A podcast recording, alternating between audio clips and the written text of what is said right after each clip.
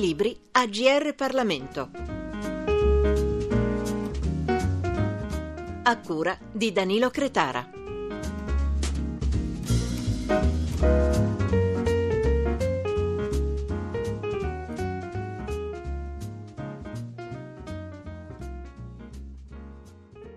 Martiri di carta, i giornalisti caduti nella prima guerra mondiale, un libro di 448 pagine curato da Pierluigi Resler Franz e da Enrico Serventi Longhi, professore a contratto alla Sapienza, edito da Gaspari Editori, casa editrice di Udine, al costo di 29 euro per conto della Fondazione sul giornalismo Paolo Murialdi. Non è solo un libro di curiosità o di celebrazione dei giornalisti e della storia del giornalismo italiano, ma anche qualcosa di più perché è un'opera molto complessa. Infatti, nelle 448 pagine di questo libro vi è un'ampissima serie di tabelle, cartine, di documentazione. La prima domanda che facciamo all'autore del libro, Pierluigi Resler Franz, è esattamente questa. Quanto ci è voluto per scrivere questo libro? Sono serviti sette anni da quando è stata ritrovata una lapide, da cui parte poi tutta la ricerca e il libro stesso. Ecco, vediamolo questo antefatto perché è interessante e curioso. Avete scoperto una lapide quando, come? Questa lapide è saltata fuori per un puro caso perché era finita in una cantina, un complesso immobiliare dell'Istituto di Prevenzione dei giornalisti e per una perdita d'acqua in quell'occasione si sono accorti che appunto in una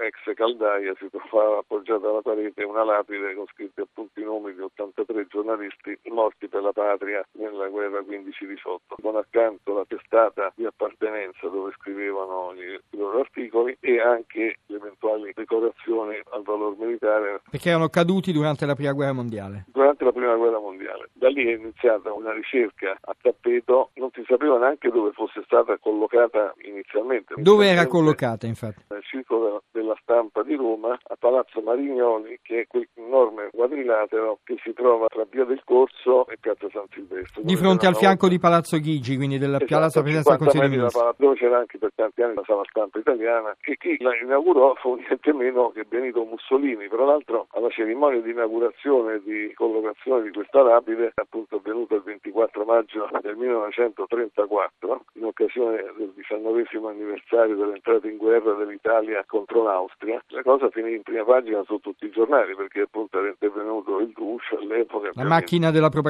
fascista. Esatto. Tornando alla lapide però, in realtà non c'erano solo questi 84 giornalisti caduti durante no, la prima eh, guerra mondiale. Dieci anni prima dell'inaugurazione da parte di Mussolini era stato pubblicato un libro su tutto quello che era il giornalismo in guerra. Quindi pian piano cominciando a, a scartabellare i giornali dell'epoca, poi incrociando questi dati con altri dati, per esempio a Livorno c'è una lapide ai caduti del Corriere di Livorno che è una testata che non è più in edicola da, da, da decenni. In via delle Convertite, che sempre all'angolo dello stesso palazzo, c'è tuttora una lapide che ricorda i 24 nazionalisti che prima della prima guerra mondiale si riunivano al caffè Ragno e poi sono caduti in guerra. Anche a Torino l'associazione stampa subalpina dopo la guerra nel 25 ha fatto collocare una lapide a ricordo dei caduti del Piemonte e lo stesso il Corriere della Sera. Insomma alla fine abbiamo messi insieme 264 e rappresentano tutte le regioni italiane, tutte le armi, poi ci sono tutti i gradi fino al grado di colonnello. Due terzi dei caduti hanno avuto decorazione al valor militare, alcuni sono stati anche pluridecorati, ci sono 14 medaglie d'oro al valor militare. Insomma è uno spaccato diciamo, di storia italiana che non si conosceva, nato così quasi per caso. In questo libro uno ha modo anche di conoscere tante storie che si lanciano dei messaggi interessanti su una storia d'Italia molto importante quanto inedita e quindi anche importante perché senza memoria non c'è futuro. Vediamo quindi, un attimo qualcuna di queste storie allora. Sulla lapide c'era scritto Giovanni Cipolla, idea nazionale. Sulla gazzetta ufficiali negli anni 60 sono stati pubblicati in più riprese, regione per regione, i nomi di 550.000 militari caduti nella prima guerra mondiale. Tutte queste gazzette ufficiali sono state scannerizzate su internet da un sito che si chiama Caduti Grande Guerra, per cui chiunque se c'è un parente caduto nella Grande Guerra va su questo sito in pochi secondi, trova il nome, il cognome, la paternità, dove è caduto, in quale occasione, il giorno, il mese e l'anno, eventuali decorazioni che, che ha avuto. Il problema è che appunto per quanto riguarda Giovanni Cipolla, in questi albi dei caduti ci sono 12 Giovanni Cipolla, lui è il tredicesimo, nessuno è stato decorato, lui ha avuto due medaglie d'argento. E come mai non c'era su quelle gazzette?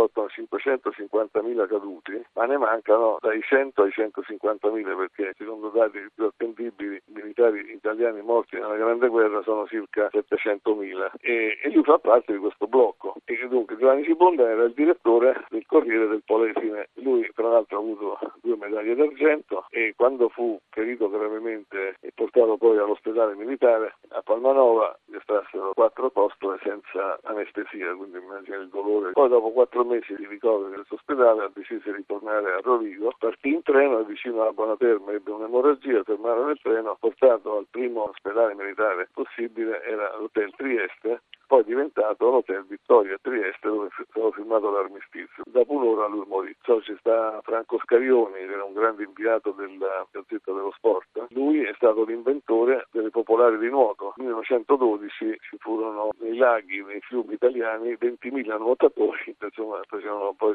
ulteriori eliminatorie e finali finali. La guerra conclusa, lui era pilota, Scarioni è stato tra l'altro segretario della Federcalcio nel 1909. Insomma, poi... ce n'erano un po' di tutti i tipi politici, ce n'era anche qualcuno che aveva a che fare con la politica? Ah, tantissimi, erano i politici, tra l'altro c'era un deputato in carica che era Federico Di Palma di Contaglia vicino Taranto e lui era anche un dirigente della Lazio Calcio e, la Lazio si parla sempre male dei tifosi giustamente per le violenze che fanno ma si dovrebbe parlare anche in positivo di quello che fanno di buono. Io sono romanista ma tutti gli atleti della, della Polisportiva Lazio che è la più grande polisportiva che c'è in, in Europa quindi calciatori, canottieri, corridori, un, un, un sito che si chiama Wikilazio e la Lazio è stato il club italiano che ha avuto più caduti e più decorati nella prima guerra mondiale.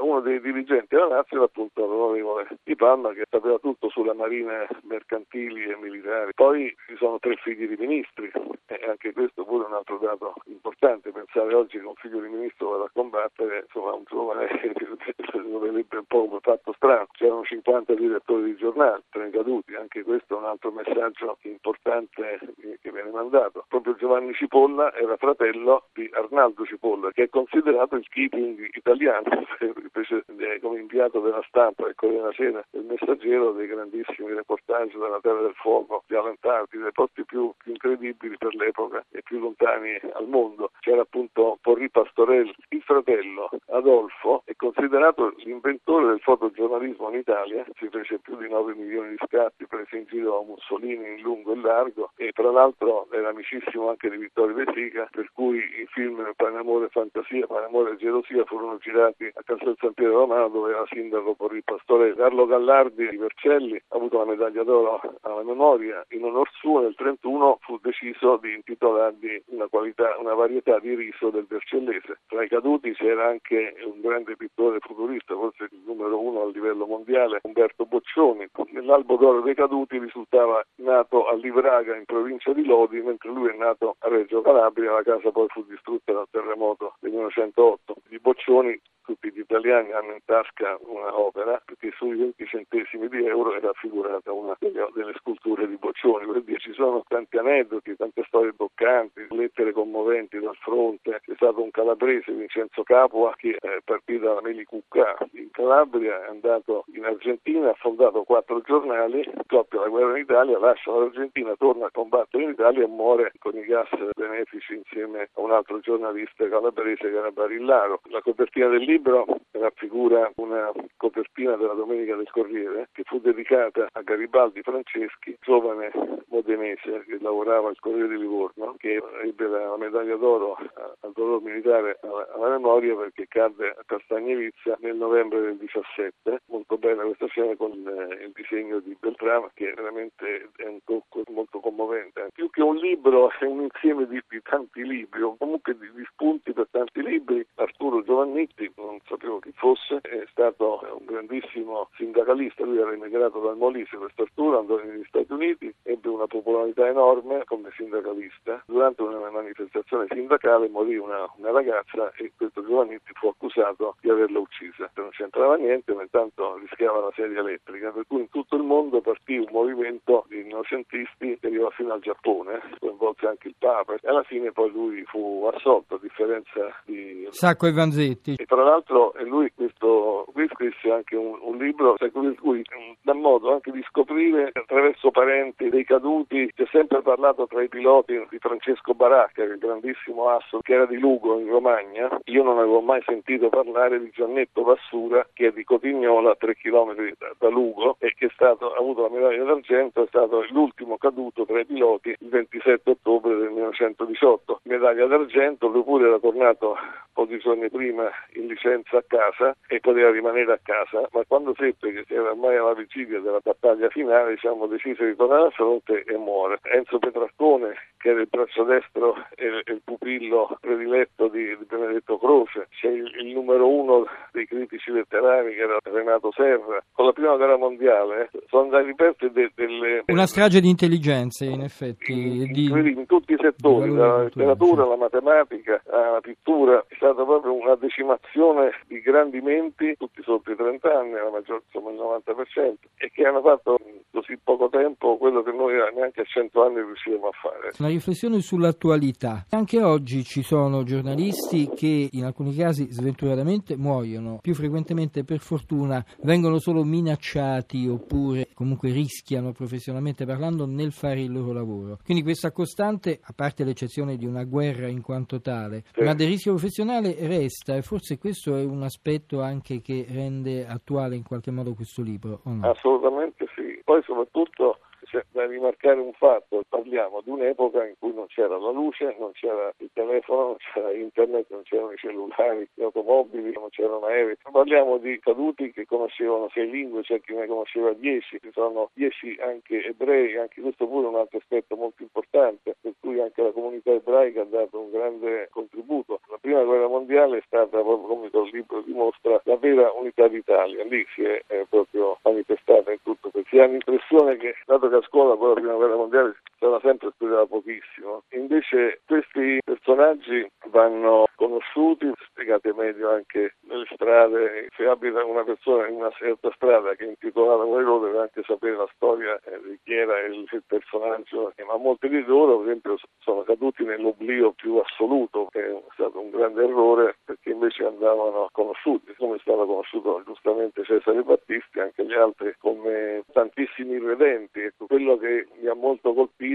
è stata proprio la coerenza degli irredenti, per cui Ruggero Timeus eh, Paolo ha avuto la medaglia d'argento, ma quello che mi ha colpito è stata anche questa curiosità che a Roma c'è via Ruggero Fauro, che è un nome sbagliato della strada, perché il nome esatto sarebbe via Ruggero Timeus, come c'è infatti a Trieste via Ruggero Timeus, e, e Ruggero Fauro era il nome d'arte per non farsi prendere poi da, dagli austriaci perché lui era un, un irredento. E bene, lui eh, ebbe un grande coraggio perché quando ricevette la chiamata alle armi austriache nel 1914 scrisse eh, a 23 anni una bellissima lettera al console d'Austria a Roma scritta proprio in punta di penna in cui gli spiegò per filo e per segno i motivi per cui non sarebbe mai andato a combattere con gli austriaci e sarebbe invece andato a combattere con gli italiani come poi fece e qualche mese dopo purtroppo morì combattendo e ha avuto la medaglia d'argento al valor militare. Se uno legge quella lettera, la lettera Ruggero Fauro da sola vale un libro. Illustrissimo signor Console, stamane la posta mi ha portato una lettera che invitava l'egregio signor dottor Ruggero Timeus a presentarsi all'illustrissimo consolato per regolare i suoi conti militari con la duplice monarchia. Le confesso che quella intimazione di arruolarmi in un esercito in tempo di guerra mi ha ispirato pensieri e ragionamenti nuovi sui rapporti morali tra me e lo Stato di cui sono suddito. Che vuole, illustrissimo signor console, non avevo mai pensato nella mia vita di avere qualche cosa a che fare con l'Austria. I miei primi ricordi d'infanzia sono gli echi di una vittoria elettorale e di una disfatta militare, tutte e due italiane. Stamane, ricevuta la sua intimazione, mi parve di vedere Francesco Giuseppe coi favoriti bianchi e col bastone di nocciuolo nella mano tremante e mi pareva che mi rimproverasse di abbandonarlo mentre il suo impero crolla. Dietro a lui, in enormi scaffali, si addensavano i bollettini delle leggi dell'impero. Questi mi hanno commosso più che non la visione del vecchio ottantenne, perché dinanzi ad ogni raccolta di leggi ed ordinanze io sento il bisogno istintivo di levarmi il cappello, perché vedo in essa la concreta realizzazione dello spirito umano che con la forza si impone anche agli uomini che lo spirito ignorano. E viceversa, ho disobbedito sempre alle leggi dello Stato del quale sono suddito e adesso sto per compiere il più grande dei crimini, quello della diserzione,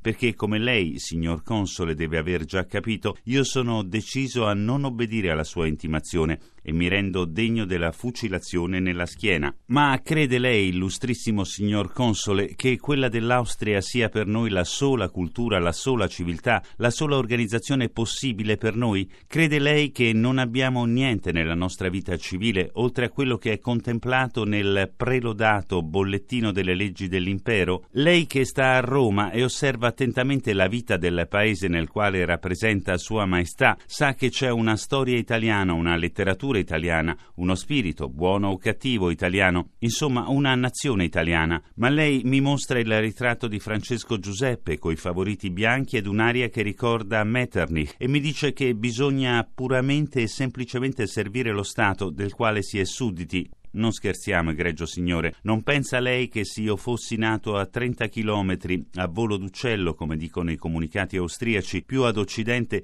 io sarei cittadino italiano con tutti i diritti e doveri annessi e connessi e vuole che per quei 30 chilometri la mia coscienza e la mia vita abbiano un altro indirizzo ed un altro destino? Vi dirò di più. Voi non siete stati capaci di sopprimerci. Ci avete dato delle punture di spillo che ci hanno fatto urlare e hanno messo in subbuglio la placida nascita casa di Mamma Italia, ma di stringerci vigorosamente col laccio, di strozzarci una volta per sempre, non avete avuto il coraggio. E volete tener su un impero? Già che sono sulla via delle confidenze, le dico che sono seccatissimo di essere irredento e più ancora di essere irredentista, perché io sono un tranquillo cittadino che non ha mai visto una bomba, che non ha mai fatto la professione del profugo, eppure mi tocca di essere preso per un profugo e per un cospiratore. Io però così non rinuncio a fare il soldato né a tornare in Austria. Lei mi vedrà marciare umile fantaccino nell'esercito alleato e senza voler fare l'eroe, l'avverto che considero, senza sbigottimento e senza rammarico, la eventualità di lasciare in qualche fossato della carniola il mio spregevole esame proditorio e con questo mi dichiaro disertore e mi segno dell'eccellenza vostra servitore umilissimo. Ruggero Fauro. Martiri di carta, 448 pagine, Gaspari editore, 29 euro.